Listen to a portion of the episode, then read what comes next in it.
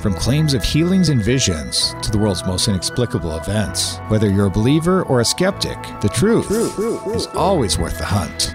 EWTN Radio presents The Miracle Hunter with Michael O'Neill. Welcome to the Miracle Hunter radio show on EWTN Radio. This is Michael O'Neill. I'm the Miracle Hunter. One of the benefits of the job of being the miracle hunter is that I get to travel all over the world to places big and small. We maybe we talk about uh, traveling to Rome to visit the location of the apparition to Alphonse Ratisbonne, which we celebrate today on January 20th. That happened in 1842. Or we talk about going to Upper Peninsula, Michigan, where we filmed an episode of They Might Be Saints about Venerable Bishop Baraga. Well, we'll be talking uh, to guests from both of those places or related to both of those places. Later in the program, we'll be talking to Donna Marie Cooper O'Boyle, uh, author of numerous Catholic books, including one on the miraculous medal. So we'll be talking about uh, that incredible uh, uh, Marian apparition to Alphonse Ratisbonne, where he converts to Catholicism after having uh, put on the miraculous medal.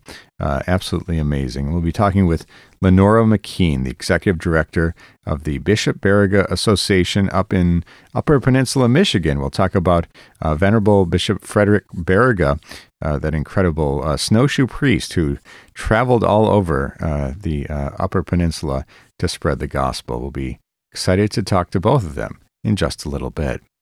And for people who want to check out my show, They Might Be Saints, uh, there's an episode coming up on January 24th at 9 a.m. Eastern Time about Venerable Mother Maria Kaupas and the cause of sainthood of Venerable Mother Maria Kaupas, who's the founder of the Sisters of St. Casimir, uh, is the subject of this one.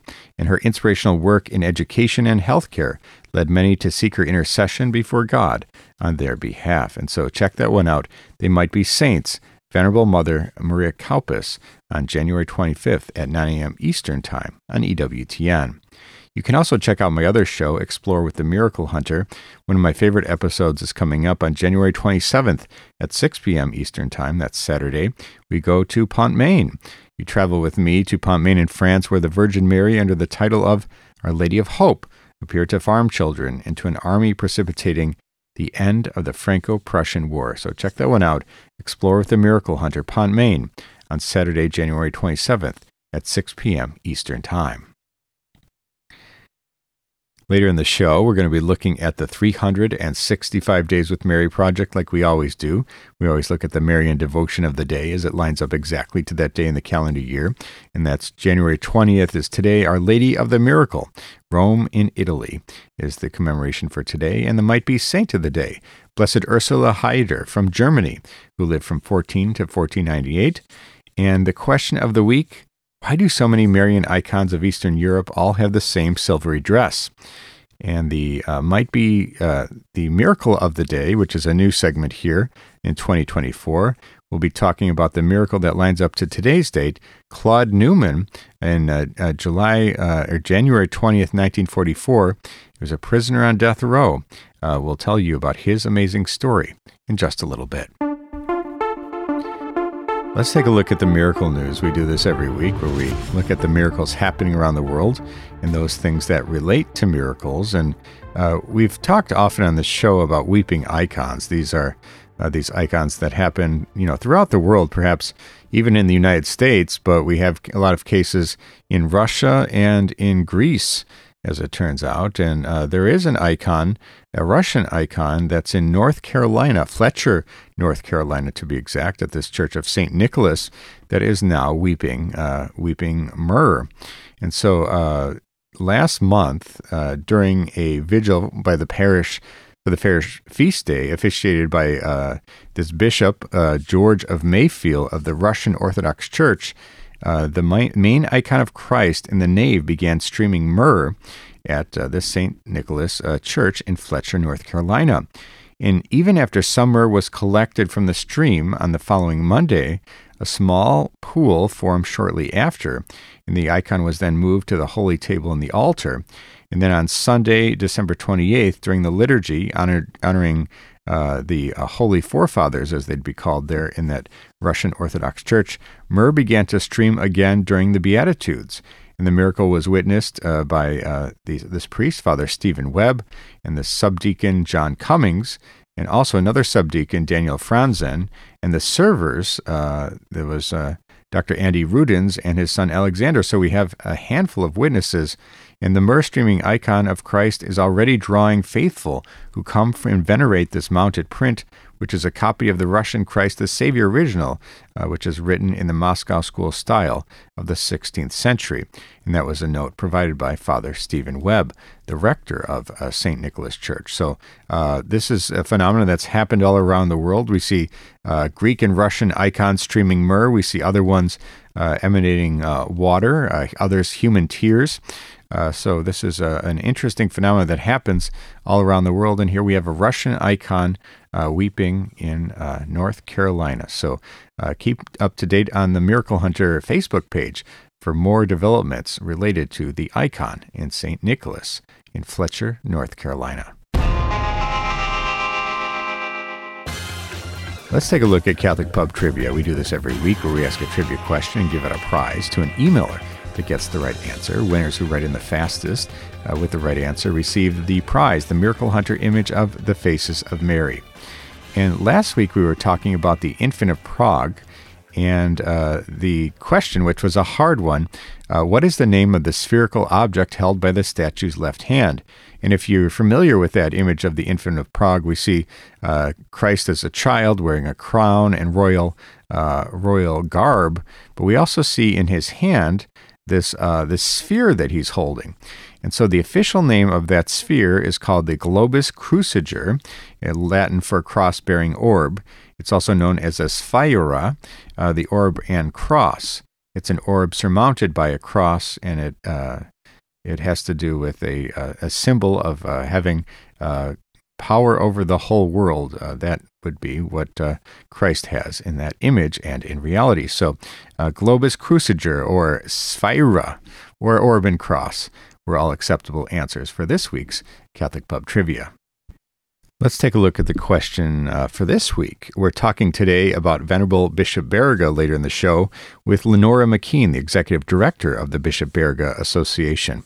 And the question for today is What is the name of a fellow priest, an Italian from Wisconsin, also known for his missionary work and a good friend of Bishop Baraga, who is also on the path to sainthood uh, himself?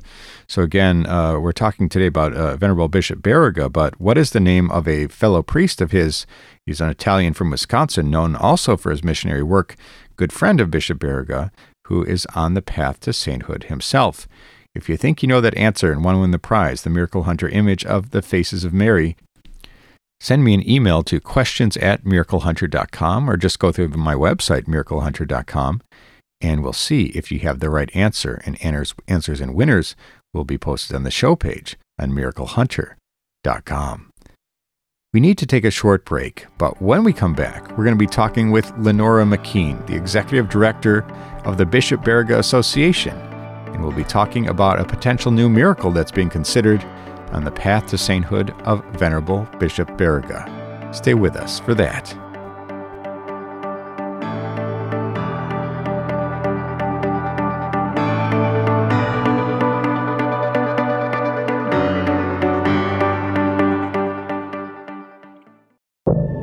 Now, back to the Miracle Hunter on EWTN. Here's Michael O'Neill. Welcome back. You're listening to the Miracle Hunter radio show on EWTN Radio. This is Michael O'Neill.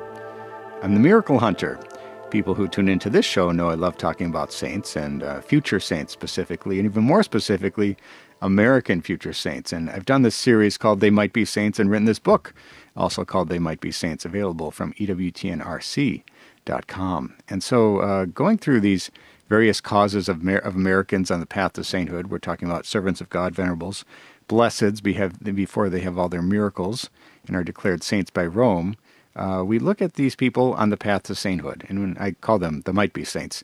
And uh, one of my fa- absolute favorite episodes that we filmed, and one of my favorite uh, future American saints that I've become acquainted with quite well, he's become uh, a, a, real uh, go to intercessor for me, is Bishop Frederick Baraga, who's a venerable in our Catholic Church, and we've done uh, a number of programs on him, including uh, the Gro- Joe Gregorich story, which talked about the the backstory of how his cause, uh, inexplicably, uh, almost miraculously in its own way, got off the ground. You can get that one at EWTN-RC as well as the uh, the episode of They Might Be Saints. Well, we're so excited to get an update on his cause uh, to find out where it's going. He's a venerable now. With a miracle, he'll be a blessed. Two miracles will make him a saint. And we're, we've got news that a miracle is being considered, uh, will be considered in Rome uh, to push that cause ahead and make him a blessed. So we're so excited today to talk to Lenora McKeen, the executive director of the Bishop Baraga Association. Welcome back to the show, Len. Good morning. Well, it's great to chat with you again. And uh, of course, as I always like to say, Bishop Baraga is one of my, my favorites of the, the Might Be Saints. And uh, it's exciting to see uh, Americans on the path to sainthood. And for Bishop Baraga, especially as Chicago is covered in snow uh, and uh, freezing temperatures, I think of Bishop Baraga also often, the snowshoe priest, uh, because I don't want to leave the house at all. But he left his home quite often, didn't he? He did, and and it's it's um, funny that you should mention the weather, which of course um, dictates a lot of our life, right? And sometimes impedes what we want to do, but uh, never interfered with his mission of bringing the faith to um, the people that he was ministering to. And as a matter of fact, I was just looking at his diary uh, that he kept, and January 22nd of 1857, he wrote that he camped in a forest at minus 40 degrees. He was at risk of his face freezing and I cannot imagine doing that. I can barely make it to my car from the, the building and, and into the parking lot, but nothing deterred him. Yeah, it's absolutely incredible, and uh, and I think it's where I mean, whenever I think that uh, I'm doing a lot, or I'm busy, or i am you know working really hard at evangelization, spreading the gospel, I always reflect back on Bishop Baraga and his incredible work over the course of a lifetime over uh, the the amount of land that he covered on snowshoe and canoe and, and otherwise uh, to spread the gospel and, and, and, bring the sacraments. Talk a little bit about his efforts uh, over the years in, in, the land that he covered in, in, spreading the gospel. So he spent almost 40 years um, in the Great Lakes region, you know, primarily the upper peninsula of Michigan. He was from Slovenia and gave up everything that he had, which could have actually been a pretty fairly easy life um, to come and spread the, the gospel and to teach others the faith. And, you know, the, the thing, um, the inspiration that I really grabbed from him is he joined people on their faith journey. Um, he wanted to help people have a stronger faith and have have a, a more spiritual life, but he just joined them where they were and taught them um, with the tools that they had. And he gave so much um, to the Native Americans, to the miners, to the settlers that were here in the Upper Peninsula, but there was no um, challenge too great for him, and it, it does give me pause as I grumble, you know, that it's too cold out or something's become too much of a challenge. That um, he never gave up. He, whatever he needed to do. I mean, he he, he snowshoed in, in the wintertime because that was the easiest way for him to cover the ground that he needed to cover. Um, or he'd take shortcuts on ice, oftentimes unsafely, but it would save him so many days of travel that he could just spend time ministering and teaching. And, you know, not only did he teach the gospel, but he taught basic skills. He, he taught reading and writing. And one of the great gifts that he gave to the Native Americans was they had their own language, but it wasn't a written language. And so it was difficult to pass that on to other generations to teach them and, and also to teach others that were coming to work with them. So he created the Ojibwa Dictionary and published it in 1853. It's still in use today, but it was a great um, tool for them to be able to sustain their language. And he was a gifted linguist. Um, by the time he died, he was fluent in eight languages. And, hmm. you know, one of the things that he would teach people that would follow him, seminarium uh, priests that would come over, if you did not want to learn the native language, there was no need to come um, and to be over in this area because you needed to respect the people that you were working with and you needed to be able to teach them and talk to them in their native tongue. He's the only bishop that I know that wrote his first pastoral letter in two languages. He didn't write it in English and then have somebody else translate it. He wrote it in English and then he wrote it in Ojibwe. He didn't want that misinterpretation or lost in translation fear or issues to arise. And so um, he did that with a lot of his work. Was he he preached in multiple languages so that people could understand him. He wrote in multiple languages for the same reason. So, you know, his, it, it's incredible that you know he, he died in 1868, and we're still talking about the impact um, today that he has had on the generations that followed. Absolutely, and I think that one thing that struck me is that uh, going up to film there uh, around Marquette, Michigan, and Upper Peninsula, Michigan, uh, going to all those churches that he founded, and even the hotel room uh, or hotel that I stayed in on perhaps Baraga Street, there was a Baraga room in the hotel. I mean, he's uh, he's had such a great influence, and I think that uh, perhaps other than Luka Doncic, the NBA star, and uh, Melania Trump, the former first lady, maybe he's the most famous Slovenian uh, uh, to people, at least in, in Michigan. So I think that uh, it's really uh, he's really had an, an, a, remarkable impact. And there's a lot of people pushing for his uh, canonization cause, yourself included, being the executive director of the Bishop Baraga Association. he's a venerable now, which means that his life of heroic virtue has been established by Rome. And now there's a search on for miracles. And with a miracle, he will move forward uh, to the level of blessed on that sainthood path. Talk a little bit about the effort that's gone into to find miracles and where, where you are today.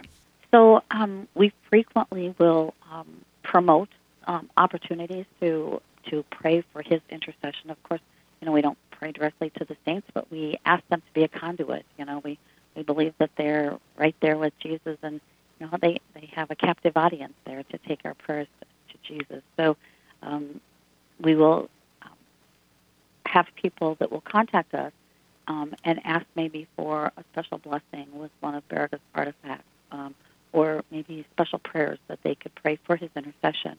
And then, you know, we ask that if they do think that they have experienced any kind of potential cure, that they contact us. And so we have been very blessed for many people to contact us and report what they believe to be um, potential intercessions on behalf of, of, Bishop Baraga. And we, we have a case that has been fully vetted and investigated um, and prepared for Rome. And so it is just waiting to be reviewed by the medical experts. Um, and, you know, we, we pray that it will be accepted and move on through the process and we'll take him to beatification. Yeah, that would be absolutely incredible. He'd join a very uh, select list of people from the United States. The most recent uh, was uh, Father Michael McGivney, uh, beatified there in uh, Connecticut. Um, yeah, and uh, that was that was on uh, Halloween Day in 2020 during the pandemic. I was there, and I fully intend to go to the beatification of uh, uh Bishop Baraga, wherever that is, Rome or uh, in the UP. I'll be excited for that to happen. And so, for people who want to find out more about Bishop Baraga, his incredible life of service and evangelization, and uh, to find out about a perhaps a prayer, if they are seeking a miracle, what's the best place that people can go to find out about Bishop Baraga? So the best place to go is our website. It's bishopbaraga.org. Um, you can read the history, um, a lot of his works. There's the prayer for canonization there. You can pray that multiple times a day and be counted. Um, and it is important that we can demonstrate to Rome when they review that case that we have support for his cause. So um, praying that prayer for canon- canonization, becoming a member of the association, those are all great ways to show the support that we have for this saintly man's cause. And then, of course, our contact information is on there, and people can contact us. They can request prayer cards or novenas. Um, they can request the, the special blessing, and we try to accommodate as much as we can. We also have a wonderful gift shop, and they can shop that online. Um, so again, they can read the writings of this this incredibly gifted um, individual. And and I have to segue for just a second. You know, I had a, a contact yesterday um, from somebody wanting to do some teaching with their young adults, and they were asking for some Baraga information. And his first prayer book that he wrote in 1830, that he wrote for the layperson, is just so full of wisdom that you know, 1830, you'd think, oh my goodness, I'm not sure it's relevant, and it is so relevant to today. So his teachings are still so important and relevant to what's going on in our world today.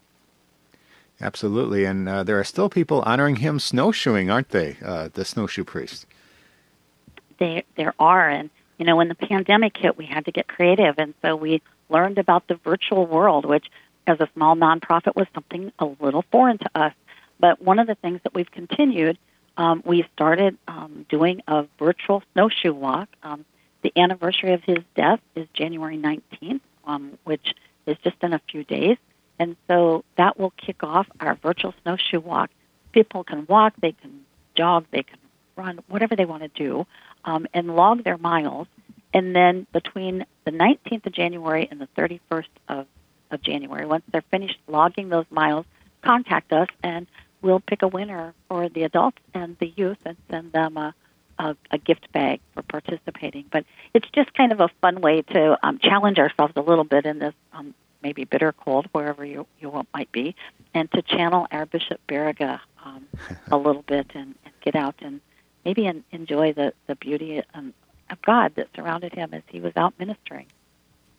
Absolutely. Well, we're so grateful to you, Len McKeen, Executive Director for the Bishop Baraga Association, for joining us again to talk about the incredible snowshoe priest, Venerable Bishop Frederick Baraga. Thanks so much, Len. Thank you. God bless. And that was Lenore McKeen, the Executive Director of the Bishop Baraga Association. Check them out at bishopbaraga.org to learn about the life of this incredible priest and bishop. We need to take a short break, but when we come back, we're going to be trying to answer the question of the week why do so many of the Marian icons of Eastern Europe all have the same silvery dress? Stay with us for that.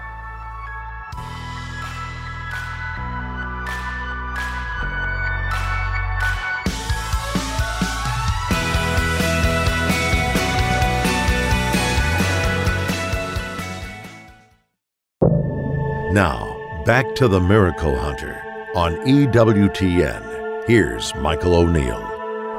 Welcome back. You're listening to the Miracle Hunter radio show on EWTN Radio. This is Michael O'Neill. I'm the Miracle Hunter. I love getting your questions. People write in from around the world with questions about miracles happening in today's world and those that have happened centuries ago. And uh, I try my best to keep up keep up with all the questions that come in. And sometimes we answer them on the radio show. Sometimes I'll just write you back. Uh, but uh, I also like getting your questions when I give uh, presentations. So I travel around the country, perhaps giving as many as 20 talks per year, uh, where I go to different parishes, conferences, uh, events. Um, and uh, I give a talk for about 45 minutes. These days, I've been talking a lot about Eucharistic miracles because it's the time of Eucharistic revival here in the United States from the USCCB.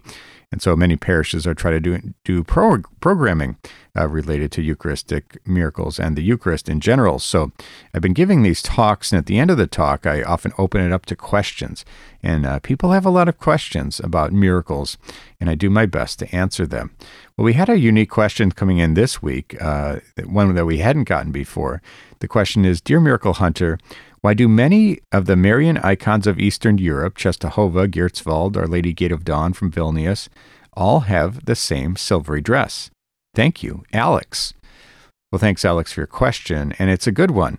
I think that uh, it's true. If you look at a lot of the photographs of the icons from around the world, you can see that uh, many of the icons have this very uh, very silvery dress, uh, especially in Eastern Europe. You don't see it here in the United States. And it turns out that uh, many of these icons are simply paintings uh, that were uh, created or written, as you might say, um, at some time or found and then uh, promoted as the icon related to a Marian apparition or other Marian devotion. And the people there uh, at the church, the local church that's been built, or the archdiocese or the nation, have gifted that icon with various uh, ways of honoring it. And so, uh, in this particular case, uh, we see Czestochowa, uh, as was mentioned, Gietrzwald in Poland, Our Lady Gate of Dawn in Lithuania. We see that they have this, this silvery dress, and uh, what the idea is is that as part of the gifting to this icon, uh, there, these uh, these dresses or adornments are created that are placed on top of the icon. And in the case of Our Lady of Czestochowa, if you go to the museum room, as uh, as I did on uh, pilgrimage uh, earlier this past year, uh, you can see all the various dresses and adornments and gifts of and crowns and things of this nature. And each and every one of these icons has what it seems to be a uh, dress made out of pure silver. Uh, that's a, a, decorative and an honorific type of uh, type of thing, where they use this to, to venerate Mary and show her uh, great honor by giving her uh, a dress made of a precious metal. And uh, most commonly, we see these dresses made of silver. So it's not the exact same dress that makes the rounds to all the icons. It's just a very common practice that the local people will, out of love for Mary, will give her a dress uh, that's placed uh, not permanently uh, and oftentimes is uh, changed out for different uh, dresses and adornments that are put on top of that icon to show honor to Mary. So thanks, Alex, for your question. And if you have a question for the Miracle Hunter, send me an email to questions at miraclehunter.com and I'll do my best to answer your question on the air next week.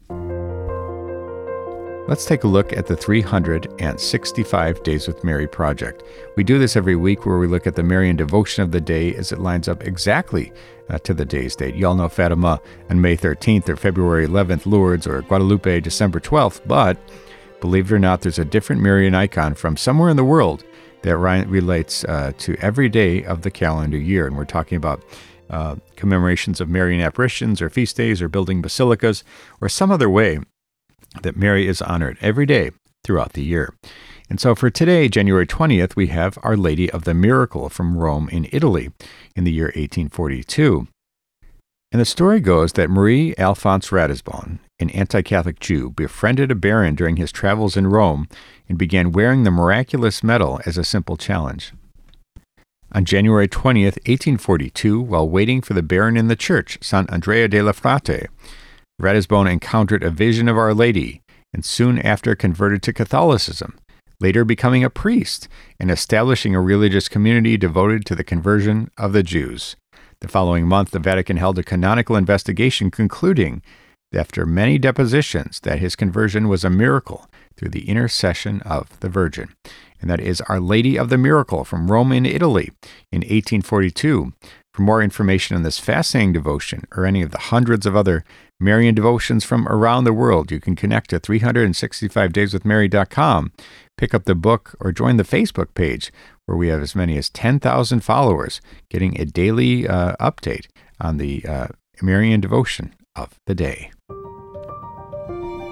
Now let's take a look at the miracle of the day. This is a new segment we've been doing now in 2024 where we look at miracles happening around the world and we try to line them up to those occurring on the day's date. So for today's date, we have January 20th, and the year is 1944, which was the date set for the execution of a certain prisoner in Mississippi. Now, the story goes that in January 1943, uh, a man named Claude Newman, he was apprehended in Arizona and returned to Vicksburg, Mississippi. Is later said he made a coerced confession on January 13th. And despite the protests of his lawyer, this confession was admitted as evidence and he was found guilty by the jury. And he was sentenced to die in the electric chair on May 14th, 1943. And an appeal to retry the case was rejected by the state attorney general. And uh, the date of January 20th, 1944 was given as the date for the execution. And sometimes later, later in that year, a cloud uh, began to put on a miraculous medal and afterwards began having visions of the Virgin Mary. And she encouraged him to find a priest and become a Catholic. And Father Robert O'Leary uh, was uh, the one who came to minister him. And Father O'Leary ended up bla- baptizing Claude in jail with the name Claude Jude, uh, with Sister Benna Henkin standing by as his sponsor. And just before Claude was to be executed on January 20th, a stay of execution of two weeks arrived and he was finally later put to death on February 4th, 1944. And one of the fascinating things is that uh, right before his death, Claude had a big party, and he had his favorite dessert, coconut pie, on the night before he died. And um, one of the things that uh, that happened is that during this time of the miraculous medal, of wearing the miraculous medal and having his conversion, he actually uh, gave miraculous medals to other prisoners and led to their conversion uh, to Catholicism. So Claude uh, ended up being executed, um, but we see the uh, great influence of him in life and after his death of the conversion of many who, uh, who saw the great change in him. And so that is the miracle of the day from January 20th, 1944. Of course, this is not something that's ever been investigated and approved by the church, but this is something that's come down to us uh, through the histories, where we talk about Claude Newman and his visions of the Virgin Mary and his uh, love for the miraculous medal in the final days of his life. And so each and every day, the miracle of the day will present a different story of uh, a miracle happening on that day at some time in history. Let's take a look at the sainthood news. We do this every week where we talk about They Might Be Saints. And this relates to my television series, They Might Be Saints, which airs on EWTN on Wednesdays at 9 a.m. Eastern Time. And that series looks at Americans on the path to sainthood. And we're talking about servants of God, venerable, uh, blessed, before they have all their miracles and be, are declared a saint by Rome. And what I always like to do is I always like to uh, keep you up to date on the sainthood news, people who are coming down the pipeline, you might say.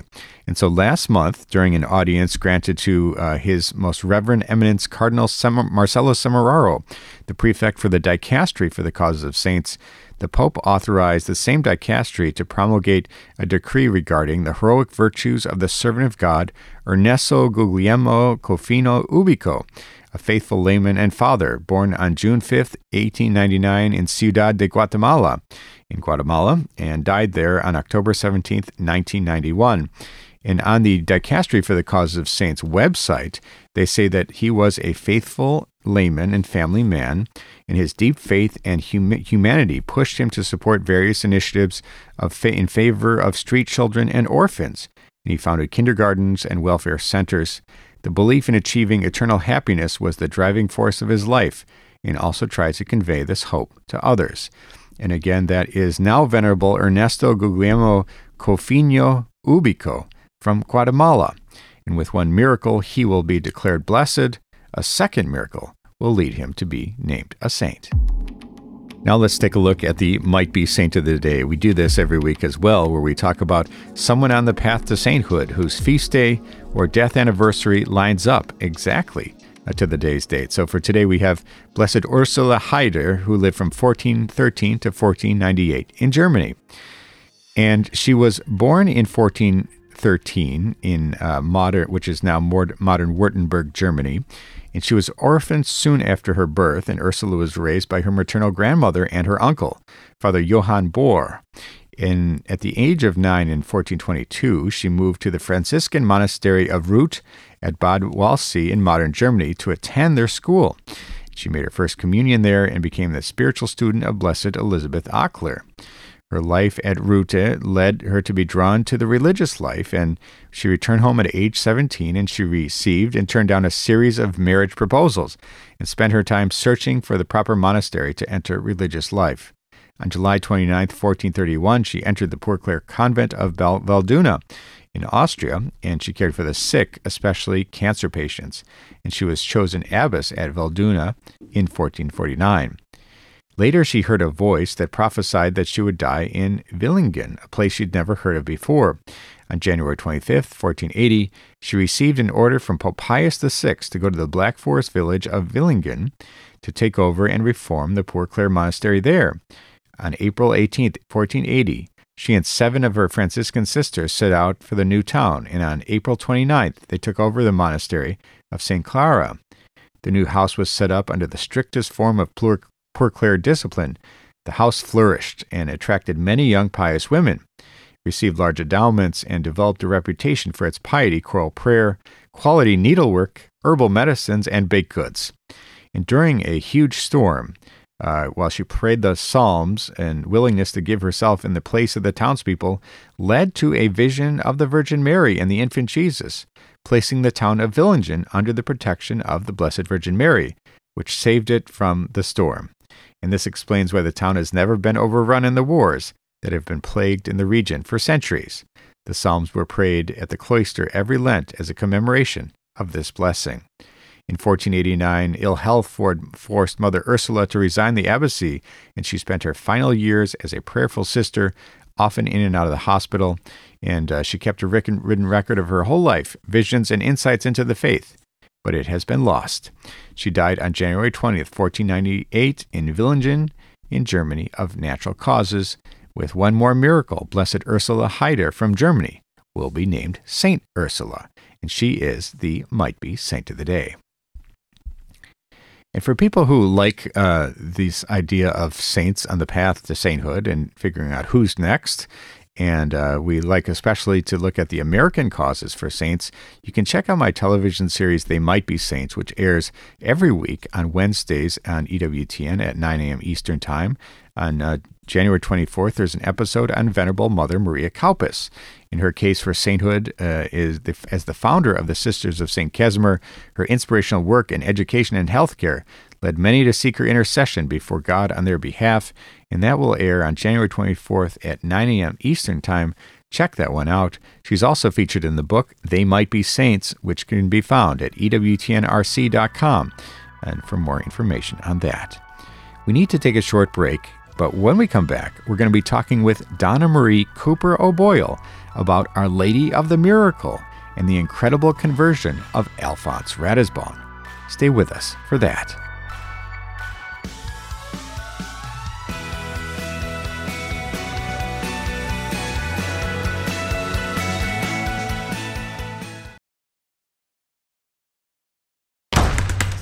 Now, back to the Miracle Hunter on EWTN. Here's Michael O'Neill.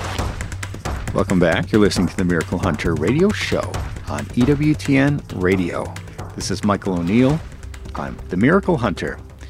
We talk about Marian apparitions a lot on this program, and perhaps we have our, our big three of uh, Lourdes, Fatima, and Guadalupe the ones uh, with the highest church recognition and uh, recognition by the faithful, of course. These are the ones that people from all around the world recognize. But maybe in fourth place, if there is such a thing as uh, the places or, or, ranking the Marian apparitions, perhaps it is uh, Our Lady of the Miraculous Medal uh, that happened in uh, uh, in Rue du Bac in France uh, to to a, a, a daughter of charity who had an incredible vision of Mary and uh, was given the task of uh, uh, pushing forward the miraculous medal. And St. Catherine Labouré lived her whole life in secrecy uh, going forward, but the medal has lived on, and uh, it's the most widely uh, ex- distributed medal in in the entire Catholic world, perhaps with as many as one billion medals being distributed since those early days. And we're so excited today on January 20th to talk about the commemoration of a big miracle that happened uh, on January 20th, 1842, the conversion of Alphonse Ratisbonne, which is uh, perhaps, in my book, uh, the greatest conversion story uh, since St. Paul. But we're excited to talk about the miraculous medal uh, first, and we'll be talking with uh, Donna Marie Cooper O'Boyle. You're familiar with her on EWTN and uh, all her various books uh, that she's written uh, throughout the years uh, of, on Catholic topic, topics and otherwise. And we're so excited to welcome her back to the show. Welcome back, Donna Marie. Thank you so much, Michael. It's great to be back with you. Thank you. I hope you're staying warm there on the East Coast. I know in Chicago I'm not, but oh, I know it's so cold. It's so it's even cold in the house. So I've been uh, making lots of fires and trying not to go out except for mass or, you know, if I absolutely have to go out. And I think that uh, it's uh, it's a good time of year to talk about some of these uh, these great miracle stories, and one of them relates to the miraculous medal, which uh, for a lot of people, myself included, uh, might wear a miraculous medal because it brings them closer to Mary and keeps uh, keeps their faith in their mind to have uh, the miraculous medal with them. And there have been many stories of miracles related to that. Talk a little bit about uh, St. Catherine Labouré and the experience she had uh, that led to the, this, uh, the design of the miraculous medal and this distribution throughout the world. Yes, thank you so much for asking.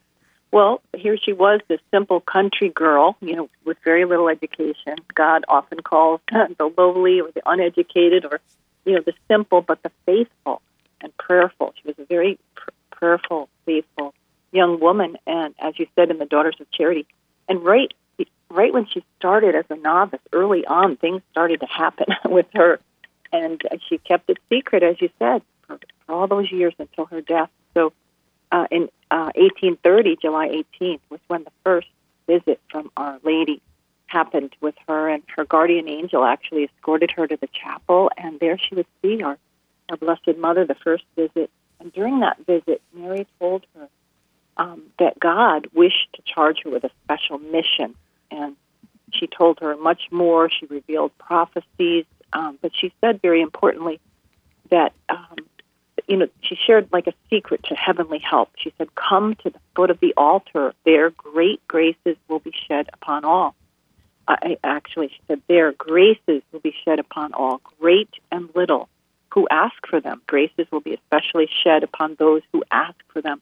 And this is important, Michael, because many times people forget to ask for the graces. And if we had like an hour to talk, I could say so much more about the graces and how Mary asks us to, to ask her for them. And, and a lot of graces aren't asked for.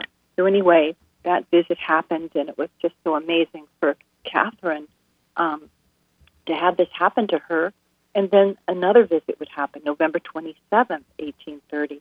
And that was when Mary actually revealed the design of the miraculous medal to Catherine. And the words on the medal, um, that it's a prayer. Oh, Mary, conceived without sin, pray for us who have recourse to thee. And it's a beautiful prayer on the medal, and we can say this many times a day, and it's connecting us with Mary, and it's praying, you know, praying to her and asking for help for us and for others, you know. And so the medals were, um, it was a big task. it took a while, but medals were were created because of um, Mary showing Catherine during that second visit the, the front and the back of the medal. And there's so much we could say about that, but I don't think we have time. The different what everything represents, but it's very beautiful, and I have the details in my book. And um, so that was then in 1830, and then the medals actually came out in 1832. And um, you know, it really wasn't originally going to be called the miraculous medal. It would be the medal, the medal of the Immaculate Conception. But as soon as people started handing these medals out, they would say, "Here, take this. It's miraculous. Here, take this. It's miraculous." And the thing is, people were cured of so many things: um, physical, um, emotional, spiritual. Um, many uh, favors would occur. You know, thousands upon thousands. This would just continue to happen. It spread like wildfire fire. You know, people wanted something tangible like this, and actually a tangible prayer, a prayer that they could wear. You know, and it's a sacramental once it's blessed. So hundreds of millions of medals were distributed within that first 40 years. The Archbishop was very involved. Catherine's director, who was very skeptical at first, uh, actually wrote a book, 90 pages on the miraculous medal. It spread around the world. So much happened an association, arch confraternity, uh, the chapel at Bac would eventually become a pilgrimage site. So there's so much we could say, but then we lead up to um, this incredible miracle that brought um, the attention of the miraculous medal to the secular world. To yeah, let's talk about that a little bit. We're talking today with Donna Marie Cooper O'Boyle author of the book, The Miraculous Medal Stories, Prayers, and Devotions. She gave us a great backstory about uh, the Miraculous Medal, and you can check out her book and find out more in great detail. There's, there's so much to know and learn about the miraculous medal. But uh, as you mentioned, uh, this miracle kind of stands out amongst all the many miracles uh, attributed to the miraculous medal, that of the conversion of uh, the atheistic Jew Alphonse Ratisbonne. Uh, tell us a little bit, uh, a little background on, on Alphonse and, and why this conversion was so remarkable that he would go from his, his previous state. Yes, and and I like how you said it was. You think it's the greatest miracle since Saint Paul. Yeah. Well, in 1841, um, you know, this is what this amazing thing happened that brought the attention uh, of the miraculous medal, like I said, to the to the world. He was a 28 year old man. He was a very wealthy Jewish man. He hated Catholicism. Uh, his older brother left Juda- Judaism to become a Catholic priest, and that might have had something to do with it. Um, but he there was a mix up on a trip he was to take. He ended up in Rome. Um, he didn't really want to be there, but then he bumped into a friend. The friend introduced him to his brother brother was a new convert, and you know what happens with new converts? A lot of times they're very zealous, right? So he was trying to help Alphonse, you know, praying to convert him.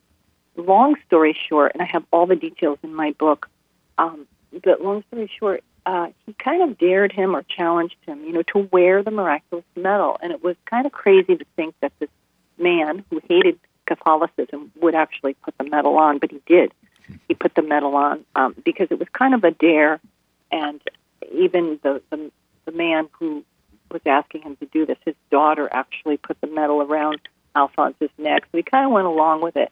And the other part of it was that he should pray the Memorare prayer, the Memorare prayer, beautiful prayer to Our Lady. And um, well, anyway, a, a series of things happened.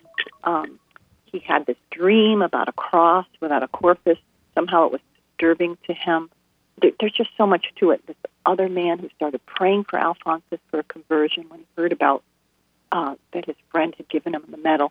Long, another long story short, you know, this beautiful uh, thing happened in a church. He, he would never step foot in a church, but there was a reason for it, and he saw this dog trying to block his way. You know, kind of an evil thing happened. The dog disappeared, and then all of a sudden, the Blessed Mother appeared to him in the image of the miraculous medal, the exact image of the miraculous medal, and he fell to his knees, and Our Lady spoke to him in silence, like spoke to his heart so profoundly, and it was just such an amazing miracle. Um, and it got around. Uh, he immediately wanted to be um, take lessons. To, he wanted to be baptized immediately after that happened, and he was. He received the three sacraments of initiation. Um, this news got around the world. It was because he was well known.